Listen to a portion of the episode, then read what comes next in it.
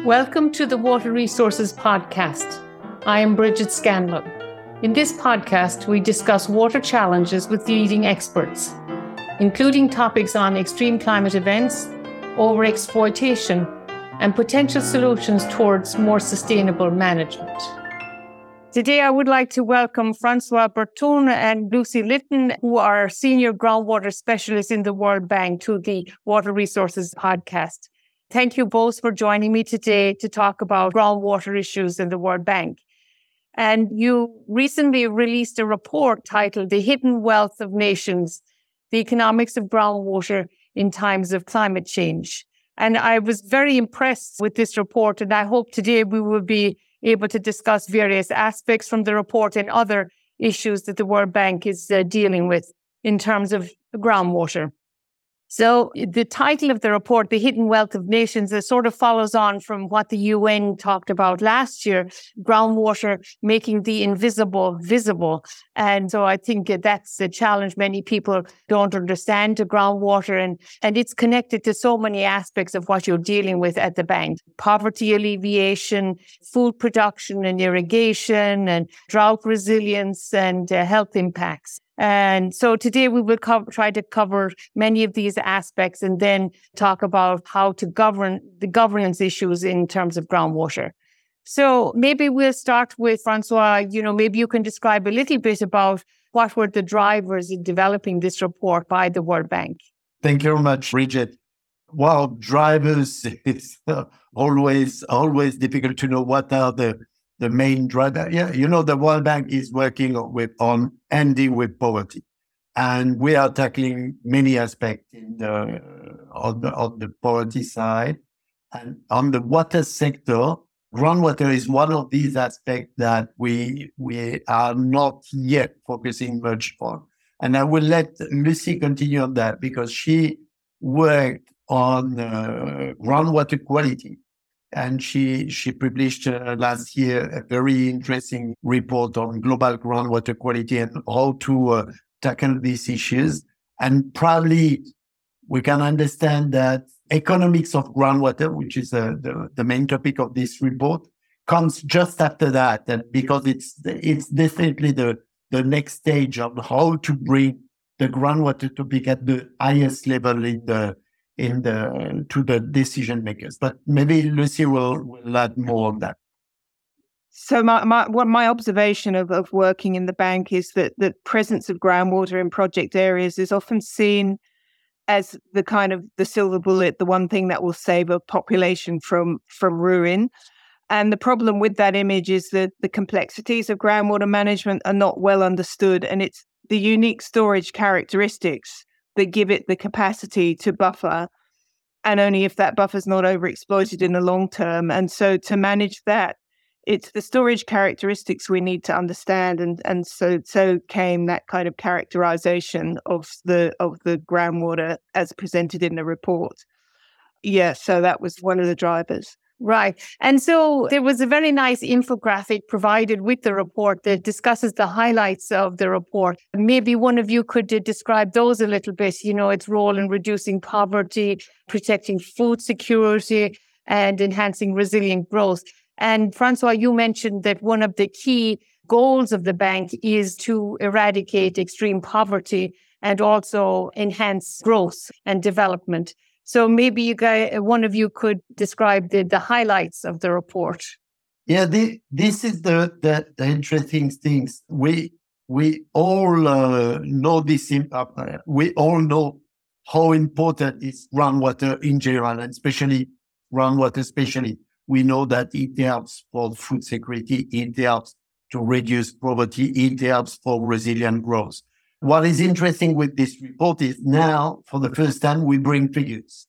For instance, we, we managed, the economists at the World Bank, they managed to identify that if only you have access to groundwater, individual farmers have access to groundwater, then this access help them to mitigate, to mitigate half of the losses in agricultural yield caused by drought meaning that now we have a figure. You don't have access, you face 100% of your, of your drought. if you have this access to groundwater, you manage to mitigate half of the impact on the agricultural yield and globally on the economies. You have access to groundwater.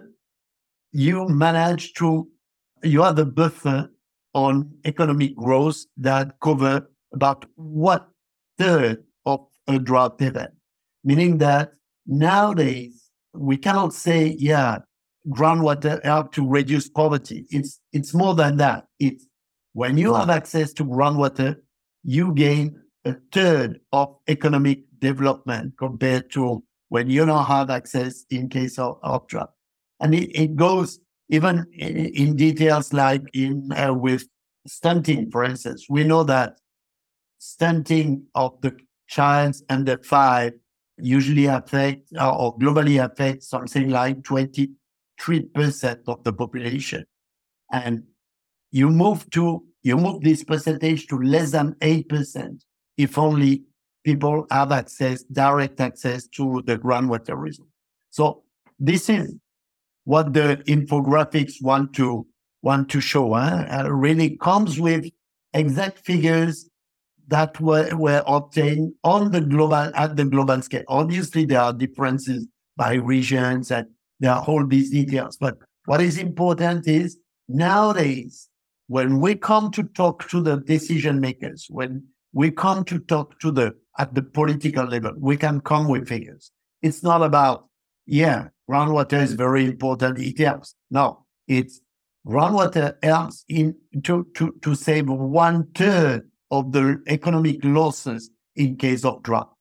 This is a very important figure that now shall help the decision maker to take the political action that will maintain the groundwater. Because what is also in the report is that as soon as you are facing groundwater depletion at some place, all this economic gain, you lose it. It disappears. And this is also a very interesting re- result of the report. You, you lose your economic gain or your buffer capacity or your resilience capacity that is gained with the groundwater. You lo- lose it as soon as you are in an area where we, we understand, we, we record groundwater depletion. Lucy, would you like to add anything to that? I think Francois uh, explained it very well. That that nice diagram. Right, right. And, and, so I think it's great to have the numbers and the infographic. You know, you indicate that 49% of domestic water usage relies on groundwater. 43% of water used for irrigation is based on groundwater. And so, as you mentioned, Francois, it avoids 50% loss of yields that you would encounter from drought if you didn't have access uh, to groundwater. And then the linkage to health impacts uh, with stunting in, in children, reducing that from 23 to 8%. So access uh, to shallow groundwater is extremely important in global growth. So maybe it's my background. I traditionally think of the World Bank as funding large scale projects, irrigation and dams and, and things like that. So switching then to an emphasis on groundwater is a big change for the World Bank. I know you're still funding work related to dams to make sure that they continue functioning, but not expanding dam development. Maybe one of you could describe that a little bit and, and how that has changed over time. Yes, if I could uh, start here, so the bank has in fact financed groundwater projects for decades. However, the the groundwater has often been a component of a project, and the activities haven't been separately tagged, and therefore they've had less visibility than the projects involve constructing large and obvious infrastructure. Because groundwater is not only a hidden resource, but its infrastructure is also hidden, and its its use in projects across many different sectors is often unseen. It's hard to put a large plaque on a borehole, and a ribbon cutting ceremony seems a bit out of place for buried infrastructure. But there are, I mean, there are. I think the groundwater management improvement project in India and the Atal uh, Bhujal Yojana project. That's now, I think that's has a value of $420 million. And that is I think the first groundwater only project that the, that the bank has undertaken. Eh, the green revolution in Asia relied on groundwater as it provided a low cost source of water to the poorest tenant farmers that enabled them to grow marketable crops. And groundwater use across South Asia in large alluvial basins and in local aquifers has shown its value in supporting the most disadvantaged communities. So I think all of this, and there was a huge, there was a big technical analysis that backed up that with the groundwater project in India, and I think it's the it, it's that's an important element of bringing projects like that to to a funding source because of the, the complexity of groundwater really requires a, a lot of technical work that is perhaps unfamiliar to traditional funders. And so and, and that's one of the great values of this report the hidden wealth of nations i think is that it couches the um, some of the technical language in, in terms that are more readily understandable for people who are, are going to be responsible for signing the checks. well, I mean, the bank includes a lot of economists, so you have to first get it through that filter. So I think that helps you write something that should be more understandable to the general public and other funding sources too. So, so that's actually a plus, even if it's a challenge internally it helps you in the long term and make things more understandable. And one of the aspects of the, the report that I really appreciated was the description of aquifer typologies and helping us understand how these aquifers work. You explain it in very simple terms and the graphics to go with it. A bathtub for large, uh, deep aquifers like the Nubian sandstone, and then egg cartons for the small aquifers and the basement rocks. And how we need to understand how these aquifers work if we're going to manage them appropriately to deal with climate extremes, climate change, and food production. Maybe one of you could describe the aquifer typologies and how that uh, concept evolved and how you came up with these four types because many others in the past have slightly different types of aquifers and WHYMAP and other groups have developed global aquifer maps. Which one of you would like to take that one on? Lucy, you see your start and I can. I'll start. I think Francois will embellish or elaborate. So, yeah, we classified the aquifers into four different types major alluvial aquifers, such as the Indo Gangetic plains, which are like bathtubs, in that they have large storage and are slow to deplete. Shallow aquifers, such as most of peninsular India and much of the African continent, which are like as you said, like egg cartons, in that they have limited storage and deplete and recharge quickly. And incidentally, that bathtub egg carton, I think we we credited to the original idea. I, I can't remember who it comes from originally, but it was presented by a, another author earlier. and karstic aquifers, which are most similar to complex pipe networks, and complex aquifers that tend to be deeper and or interlayered. And our intention, as I kind of mentioned earlier, was to provide our readers with mental images of key aquifer attributes that would help them understand why decisions on groundwater management need to be adapted to the aquifer type. So it's not just, oh, here's groundwater, this is how you manage it. You have to adapt it.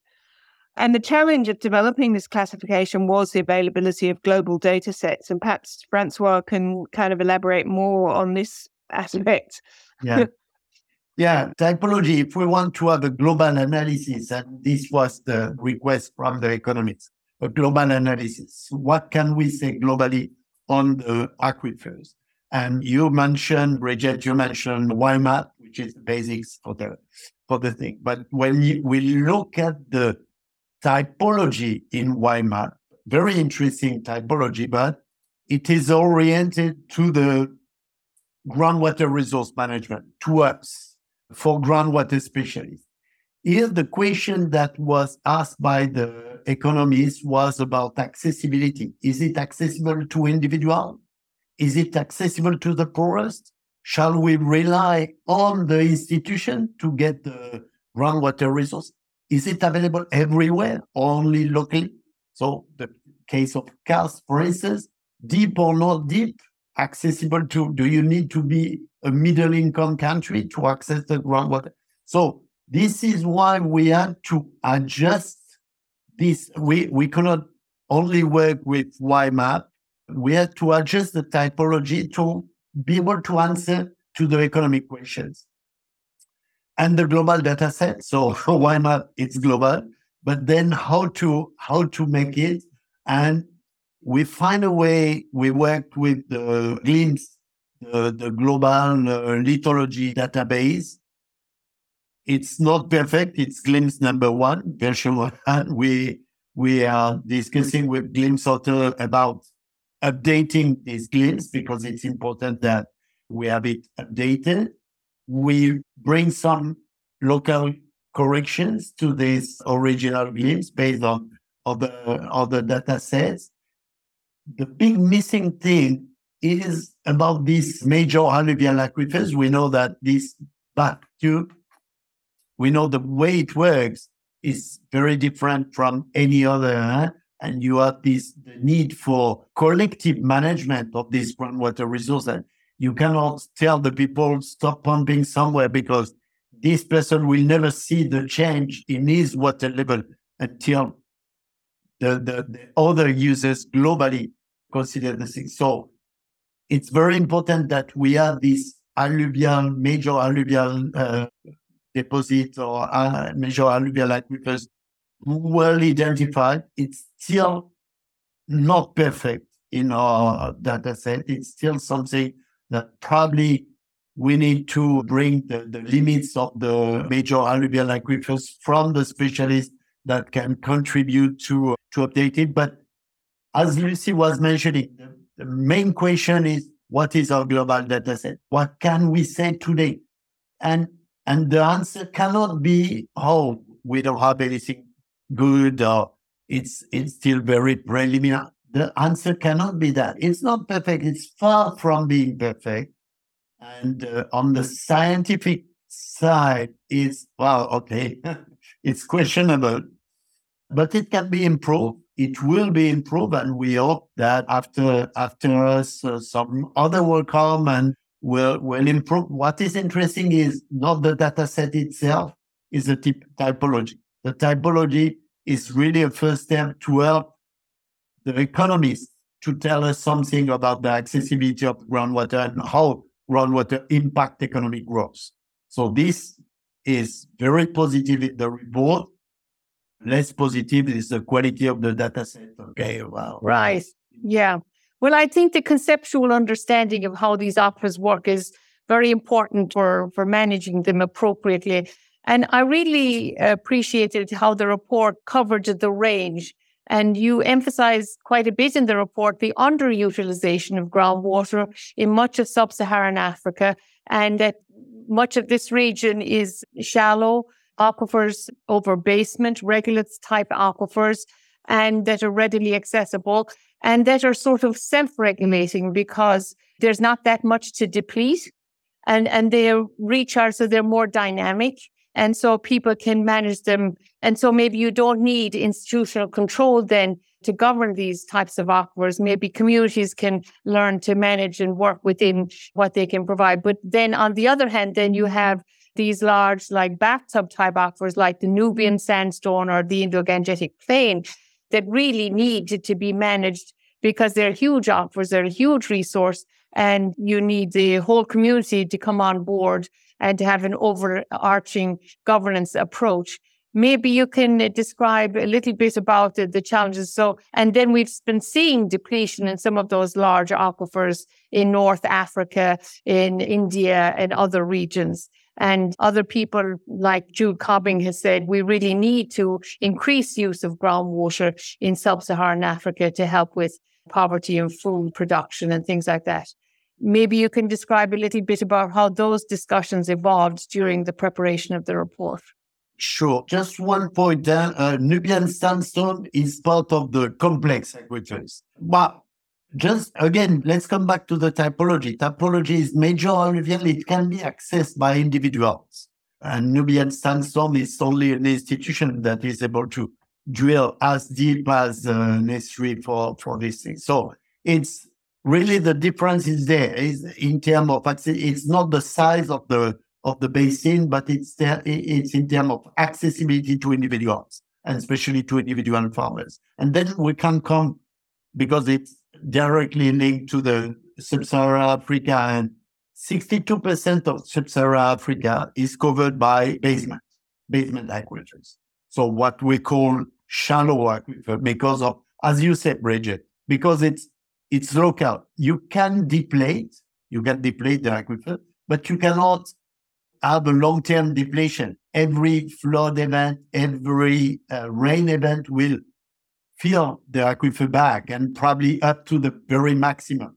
So every year you have to, uh, you, you can again come back. And as you say, in terms of management, it can be local. This is the interest of the shallow local aquifer. The management can be local. And obviously you can overexploit because you might have a groundwater dependent ecosystem downstream of this shallow uh, local aquifer. Nevertheless, if you overexploit, you can come back to the original situation. Well, unless you uh, you you can also lose your uh, groundwater dependent ecosystem, but in terms of water level, you can come back to the original level. So it's it's about how do you manage this resource to to fill the gap between the two uh, rainfall events, uh, or the the next time it will be repeated. And then we come back to the resilience aspect of this groundwater resource, it helps you to cope with drought and it helps you to maintain your agricultural yield. Meaning that if we want to tackle the food security in sub-Saharan Africa, there is no option. We have to develop our shallow local aquifer in sub-Saharan Africa, covering 62% of these resources. So, so it's it's just a matter of there is a groundwater resource. We know that technically it's not easy. It's low yield. It's very, uh, very shallow uh, or, or, or, very limited thickness of saturated aquifer and so on. We know that there are many technical issues, but on the other side, the groundwater resource is there. No other option if we want to cope with food security. So this is this should bring us to now that we made the demonstration to economics, to economic specialists and to uh, politicians and to decision makers. Now, next step, what do we do with that? How do we use the resource or organize our, ourselves to use this resource? And I will let Lucy continue on the over exploitation and because there there is definitely this dichotomy. Eh, there are and the report highlight the three aspects, eh? underuse, and typically the case for the shallow local aquifer in sub-Saharan Africa, moderate use, and we didn't discuss about it, but it will come when we talk about quality because moderate use does not mean preservation or fair preservation. And when we look at most of the aquifers in Latin America, we don't have overexploitation, but we might have quality degradation, very importantly. And the third part is overuse, and maybe uh, Lucy, she will tell you about the, and specifically uh, uh, these uh, examples in the Indo-Gangetic, but we have the same in, in Northern Africa. Yeah, so just basically, well, the Indo-Gangetic plains, so obviously there's documented overuse over large regions of the Indo-Gangetic plains but also in peninsula peninsula India where there are these local shallow aquifers. There has been hardship due to overuse of those aquifers. And that's where I think community sort of management of groundwater has, has shown to deliver the most results really because you can by communities getting together and actually planning their crops there's a, there's a lot of activity in this area of community management, both in bank uh, funded project, the ABHY project I mentioned before, and also in other NGOs that are working quite a lot in Peninsular India, India on this community management of groundwater by basically enabling communities to understand what their resources, what their water level is doing at the be- beginning of at the at the end of the recharge season, at the beginning of the cropping season, and to plan accordingly what they will plant, what water is available. And India, of course, has this very strong culture of community participation and community management. So it's a great place to demonstrate that these these kind of techniques will work. And in the Indo-Gangetic Plain, then you've had overexploitation of groundwater. And I guess that impacts access to groundwater because with the water levels dropping a lot, then the poorer people cannot drill wells that are deep enough to access the groundwater. And also there are water quality issues associated with that. I think that you've been working on, Lucy, geogenic contamination and other types of contamination. Maybe you can describe that a little bit. Yeah, so the geogenic contamination, as you know, is naturally present in some of the rocks and sediments which form aquifers that host groundwater. The most well known of these is, is arsenic that came to light in Bangladesh in the 80s when a major switch from surface water to groundwater as a, a source of drinking water saved millions from an early death from waterborne diseases only to condemn them to the toxic effect of prolonged exposure to arsenic, which is which is naturally present in the groundwater. And you know, arsenic's now known to be present in aquifers on every continent. Fluoride is another common geogenic contaminant of global extent and known to affect groundwater in many Asian and African countries. Manganese is commonly found in ground, groundwaters around the world and as is increasingly recognized for its harmful effects. And uranium is another contaminant with known toxicity. And I'm not talking about radioactive uranium, I'm just talking about your ordinary bog standard uranium. It's uh, more common than previously imagined.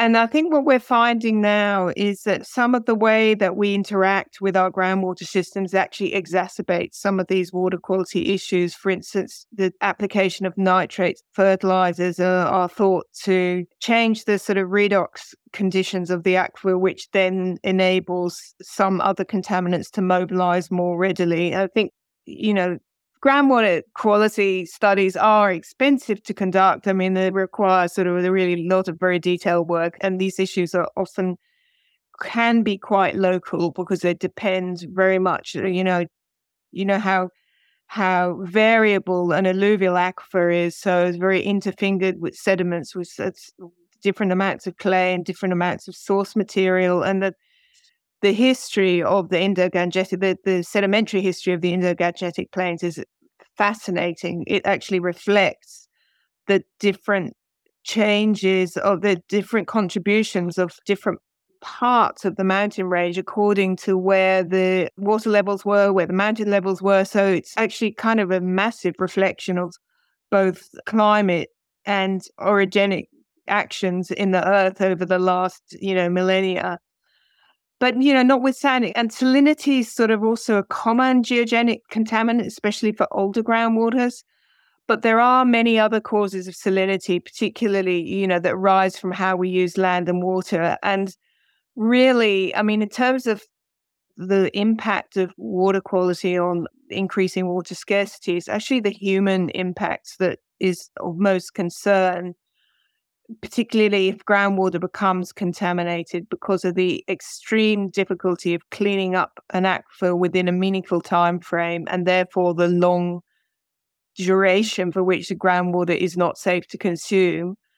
And also in the countries where we're most active laboratory capacity is often not up to the task of measuring the substances that are known to be toxic at very low concentrations such as PFAS and many others and that adds an enormous cost burden to any investigative work or cleanup project, which basically puts it pretty much into the prohibitive category. So the ghastly reality then is that groundwater is being consumed without a full knowledge of the quality impacts. And I mean, that kind of happened in Bangladesh in the 80s with the arsenic. And I kind of fear that that scenario could play out many times with other things that are much more challenging to measure. And the critical issue for water quality is it's a local issue. We need to measure it and then to manage land and water in a way that minimizes the harm of natural contaminants and avoids adding new ones, such as from fertilizer, industrial products, and domestic effluent. Right. As if we didn't have enough to deal with water quantity scarcity, we also have to really consider water quality issues. And I like how you described it. I mean, I know some of the early work on arsenic was done by the British Geological Survey, said arsenic is generally ubiquitous in the sediments, but then whether it's mobilized or not depends on how we use these aquifers. And I think people have been doing a lot of research to figure out if we use the shallow aquifer for irrigation, maybe limit deep aquifers in, in uh, Bangladesh for municipal use, and then try to avoid uh, drawing down the good quality water into the deeper and maintain good quality water in the deeper aquifers without drawing down the contamination. So there are a lot of approaches then to try to manage uh, water quality. And we had Paul Bowman talking a while back on African issues and fluoride and skeletal fluorosis and trying to avoid the volcanics. And every time he does work on wells and stuff like that, he takes water quality samples, analyzes them, and, and tries to expand the database on groundwater quality. So the World Bank funds a lot of different projects, and I'm not sure if I saw this correctly. I saw something like funds about $100 billion in active projects in 2021. And who exactly, I think, Francois, you tried to explain to me earlier that the client, your client is the countries and you're working with the ministries of finance in different countries and how much of this funding is going towards groundwater. And Lucy, you mentioned earlier that groundwater can be a component of many different uh, projects. So maybe you one of you could describe that a little bit. Yeah, thank you, Bridget, for bringing this point because it's very important for the people to understand what is the World Bank. And we all imagine the World Bank with plenty money coming to that can help our project in this university or this NGO, whatever. The World Bank, we are lending money to the countries. That's all. so the money that is used for supporting projects, it's the money of the country. It's not the World Bank money. It's never the World Bank money. And it's always a country, a Minister of Finance, in association with his Ministry of Water Resource, Environment, whatever, the minister in charge of the groundwater topic, that is spending this money in this direction or this other. So it should be very clear. I had yesterday another meeting with people looking for money to support groundwater research. The World Bank is not, it's not our duty. It's not our role. Our role is to lend money to the Ministry of Finance to support either at the budget level or at the project level to support groundwater activity for the groundwater. What are we spending on the groundwater topics? This is, we, up to now, we are, we are blind. We we don't know exactly. We don't have a groundwater tag. It's very recent that we have climate tag. We know exactly. We have gender tag. We know exactly what part of the project considering this uh, the, the gender topic appropriately. We uh, there are a series of corporate commitments, and we are tagging these commitments. On the groundwater, it's not a corporate commitment, and we don't have specific tag to understand, for instance, when we have a land conservation project somewhere that maintain the recharge to the aquifers or that enhance the recharge to aquifers, it could be partly a groundwater project. It's not tag as such. So today, I'm not able to answer, nobody is able to answer to you about how much money the World Bank is dedicating to the groundwater topic. But this is the aim of the report. The aim of the report is to say, well, whatever project, should it be agricultural project, energy project, it should look better look at the groundwater impact and groundwater implication. And this is part of the, the main result. When we know how important the maintaining the groundwater level can be on drought resilience, on poverty reduction, then you will you need to think all your project this way. Let's take, for instance, an energy project, climate climate free, more more than climate free, climate oriented. We replace the diesel pump with solar pump. Wow, that's great. Excellent idea. Except that we know that the marginal cost, the marginal cost is the cost of the last drop of water that we pump. The marginal cost of the pumping, the, the cost of the last drop is zero because of this solar energy is. When it's installed, when it's running, the next drop is free. So then, by changing from diesel pump to solar pump, we might increase the overexploitation of the aquifer because this water is free. So we need to change the way we are considering our project and the way we are designing the World Bank project to be sure that they are not necessarily pure groundwater project, but groundwater preservation oriented. We shall be sure that if we are working on agricultural project, the agricultural input that we are putting, this entrance that we are adding, this product can be uh, right. uh, yeah. there to will not contaminate the groundwater resource. And same thing for any other agricultural project. There to, today there are subsidies to drilling. It's not direct subsidies to drilling. It's subsidies to weed, for instance, and this is without regarding, without taking into consideration the place we are developing this crop or the, the water source we are using. Probably in our project, in our in the World Bank, and not the World Bank only, uh, every funders and uh, even the, the national project, uh, we need to be sure that we have this groundwater consideration and we don't promote the drilling or the extra drilling, extra pumping in areas that are already overexploited. So, right, yeah, it's not easy to have a tank today.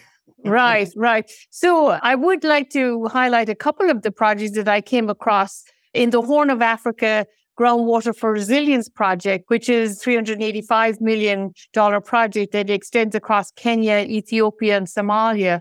I think that is designed to help with the drought alleviation, and they had huge drought in this region over the past couple of years.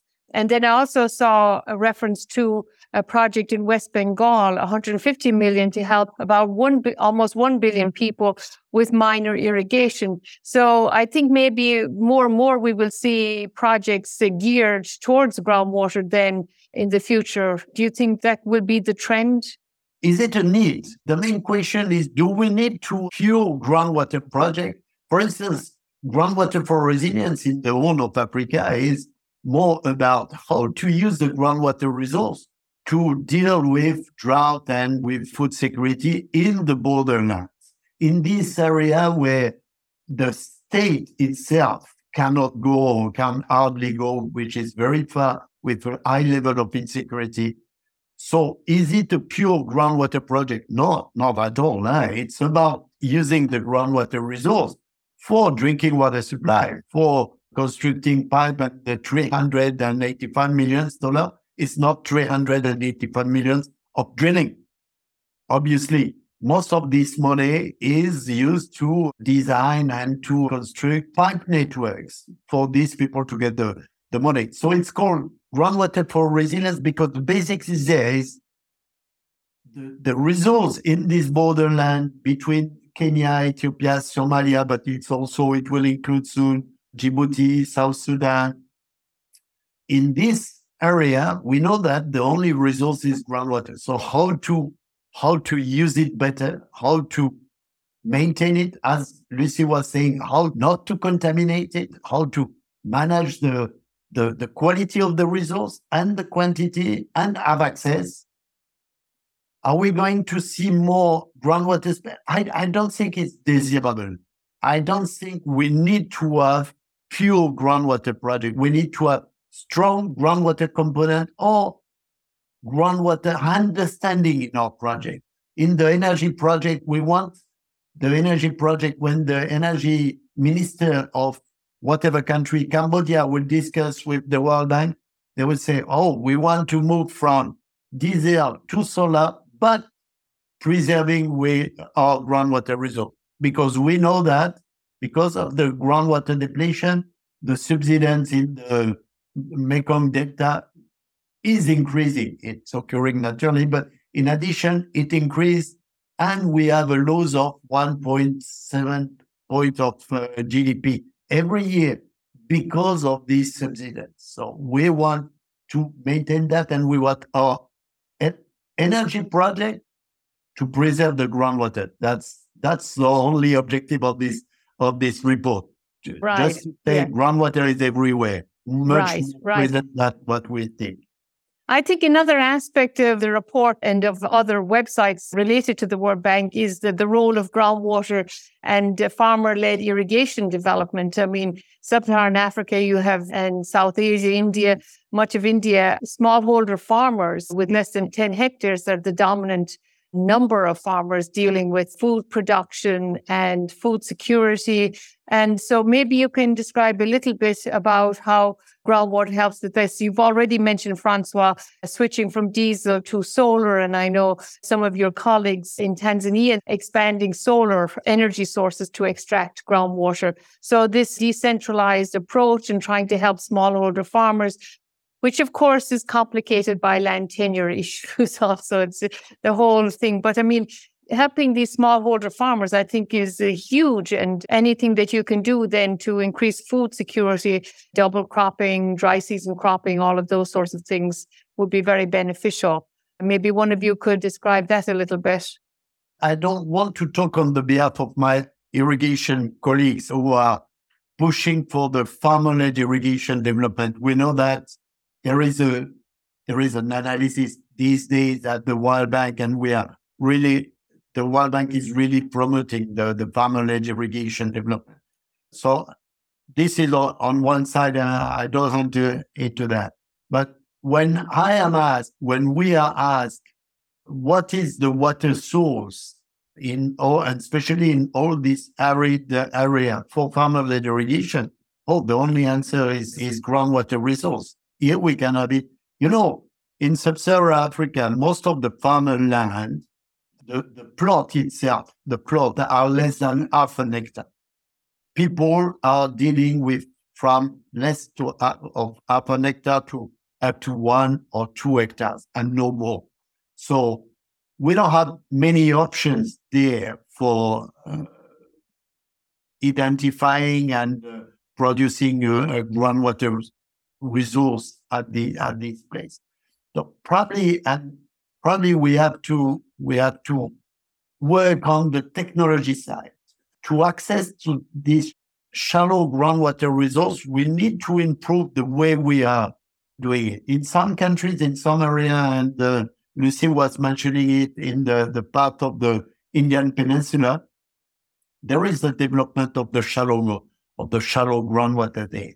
In sub-Saharan Africa, it's not developed, and when we compare the two, we see that the price of the the price of the wells, the open wells, is triple. We are we have it for less than hundred dollar per meter in India, and it's over three hundred dollar per meter in sub-Saharan Africa. Probably one of the main issues is that Lucy also mentioned the variation, the overexploitation of this shallow groundwater and the change in the in the, the amplitude of the variation of the water level. So meaning that we need to be able to dig deeper in our open wells. How do we do it? How to introduce the jackhammer technology? How to introduce dewatering technology? So yeah, farmer-led irrigation is probably one of the one of the solution. solutions. Again, I don't want to talk on behalf of my irrigation colleagues. It's one of the solutions for for dealing with food or tackling the food security issue. And access to shallow groundwater, yeah, it's not it's not that easy, and especially if we want to make it at scale. At scale mean, and you mentioned that, uh, Bridget, you say 62% of the sub-Saharan Africa is uh, shallow, basement Be- type very of shallow, yeah. shallow uh, local aquifer, but it, it corresponds to 255 millions of people. 200. So if we want to make it at scale, this food security uh, things. It's irrigated land in this area. It's so many millions of wells, and uh, it's a lot of work. Eh? Right. And we we need to bring the, the we need to help with the technology. Right. So, lastly, maybe we can talk a little bit about groundwater governance issues and uh, the the policy levers that you describe in the report, and how you can see things evolving in the future, and if you are optimistic about the role of groundwater in poverty alleviation and and how the bank can manage these issues. Yeah, a few things about levers. Again, if we want to look at levers to groundwater management, we need to separate definitely overexploitation, moderate use, and on the overexploitation side, we shall keep that in mind. We we shall keep. It was it was part of one of your questions you had earlier about how does groundwater overexploitation impact the poorest. And yes, it's it's right. As soon as the water level goes down, it's only the poorest that cannot dig deeper. And the poorest in that case, they have to either sell the land or and work for the new uh, landowner who can dig the well and above, or move to uh, cities, migrate. And that brings us to the to the weak sustainability concept. Uh, many many economists were thinking that, yeah, why not over exploiting the resource at a moment if only it creates richness, it creates growth that allow to find the next step for uh, for development. And next step can be, I don't know, uh, in the aeronautic industry or whatever. Economists they demonstrate that it does not work for for water. It might work for petroleum, for gold, for other resources, but not for uh, for water because the overexploitation and the gross development is spread probably because they are not economists, huh? but probably because it's spread over a series of individuals that cannot really make the make the gap. So the conclusion of that is we cannot overexploit the groundwater resource. We it's not a solution. We it helps to tackle the food security, and that was the case in India. It really helps to uh, work on the food security, but it does not reduce poverty. In on the contrary, overexploitation increase the poverty, increase the the the, the sensibility to the to drought event, and especially in time of climate change, we'll see that it will increase. So, what are the levers now on this guy, the case, huh? on the, the overexploitation case? Work on the better groundwater management, preserve the quality. We know that we need to preserve the quality, and we need to really focus every single policy that to help preserving the, the groundwater resource. And we are not talking about groundwater law or groundwater policy. We are talking about every single policy. Energy, agriculture. That's the main one. Huh? We, we know that energy subsidies, we don't want the energy subsidies to impact, to, to contribute to groundwater overexploitation. We don't want the agricultural subsidies to contribute to that. Doesn't mean that we shall not subsidies agriculture. Huh? Yes, obviously we, we can continue to do it, but we need to do it with due consideration to the groundwater resource at this stage and to look at the balance. Overexploitation right. is not, not the solution. Yeah. So I guess we're uh, coming towards the end of the hour, and I would like to maybe summarize how you see things moving forward, and if you're optimistic about increasing role of groundwater and improved understanding that this report provides in helping us manage these aquifer systems and reducing poverty and helping with food security, uh, climate smart agriculture, reducing drought, increasing drought resilience, and all of those different aspects. So, what do you think looking forward? Are you optimistic about the future? Maybe one more word on the on the next step. And that was highlighted when we launched this Economics of Groundwater report. We are the president of the International Association of Hydrogeologists and the former one. The two of them were insisting on the capacity, the national capacity for groundwater management, for highlighting these things.